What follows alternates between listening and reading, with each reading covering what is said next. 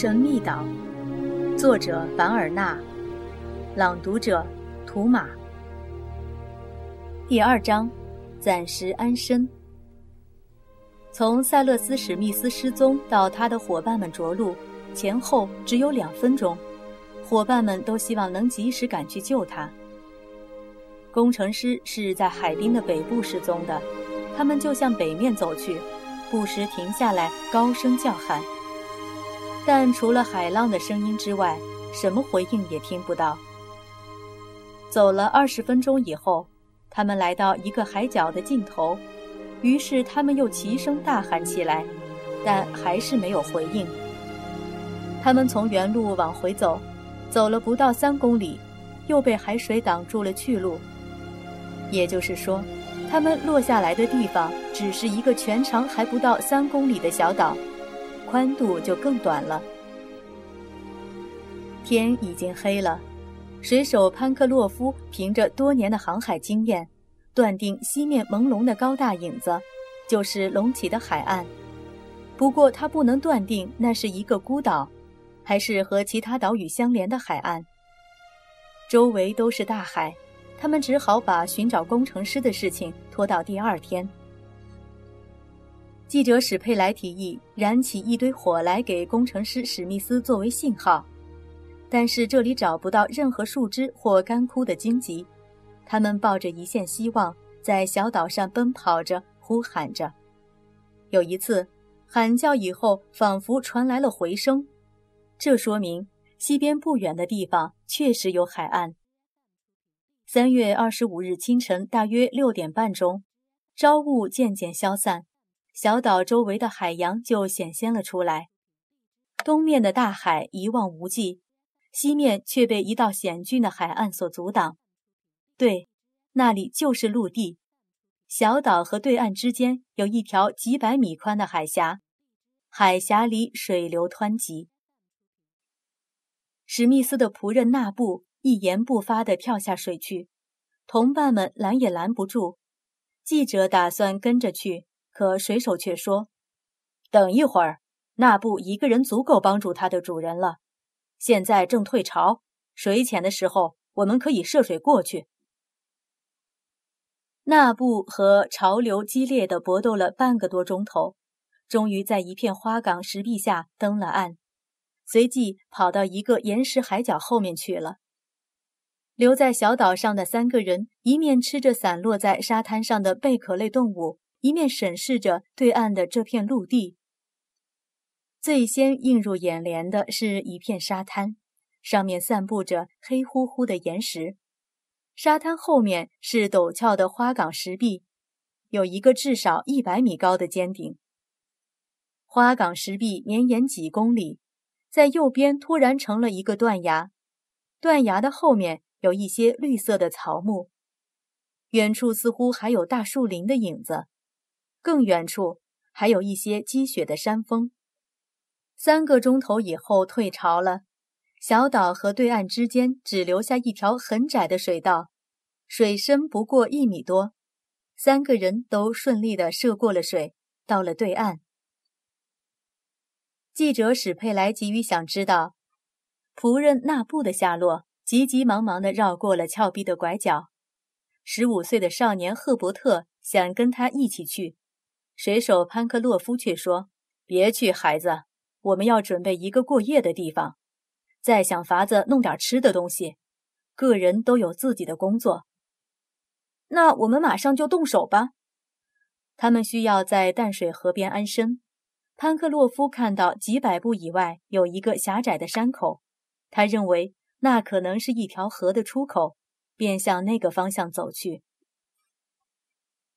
少年赫伯特在一堆覆盖着海藻的乱石上看到了许多贝壳，他认得这是石蛏，可以食用。赫伯特热爱博物学，还旁听过波士顿名教授的讲课，这时候他的博物学知识正好派上了用场。他们饱餐了一顿后，觉得口渴，就开始寻找淡水。他们朝那个山口走了两百多步。果然找到了一条小河，河水是淡的。小河上游的拐弯处还有一片矮树林，看来他们不必担心没有柴火了。附近没有山洞，不过在河口旁边有一大堆岩石，形成了一个石窟。潘克洛夫把这堆岩石形象地称为壁炉。他认为，如果把一部分石缝堵住，壁炉里是可以住人的。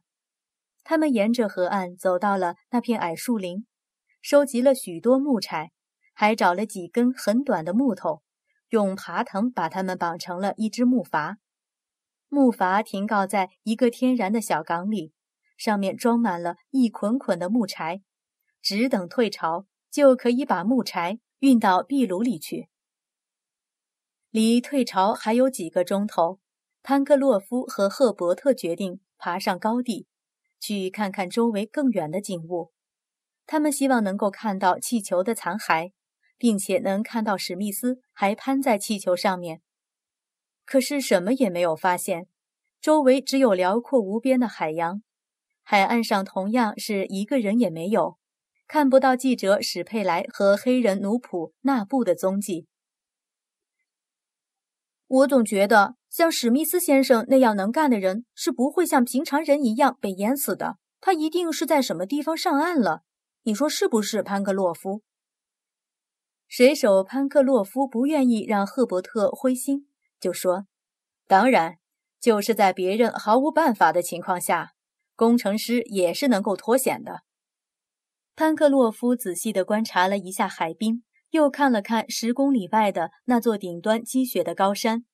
不论是岛还是大陆，这里的土地看起来很肥沃，风景很好，物产也很丰富。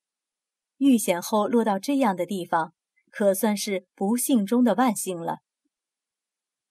当他们沿着花岗石石壁的南边山脊往回走时，发现石头的缝隙里栖息着无数的野鸭子，他们就在一些洞穴里捡了好几打鸟蛋。到达河边时，海潮已经回头了。潘克洛夫很快就用爬藤拧成一条长绳，他把藤索系在木筏的后部，用手控制着另一端，让木筏顺流而下。不到下午两点。他们就来到了河口。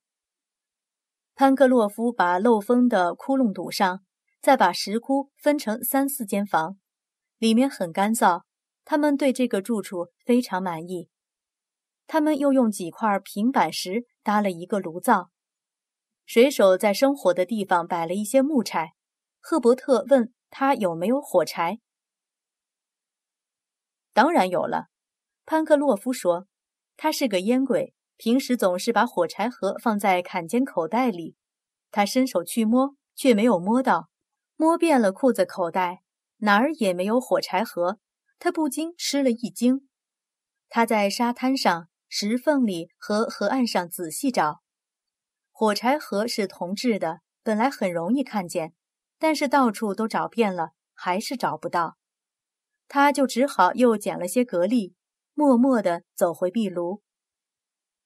太阳落山的时候，黑人纳布和记者史佩莱回来了。记者一言不发，他连说话的气力也没有了。纳布哭得两眼通红，显然他已经完全绝望了。纳布已经好几个钟头没进食了，但是还是不肯吃东西。史佩莱吃了些蛤蜊肉。潘克洛夫问他俩身上有没有火柴，可两个人都回答说没有。该死！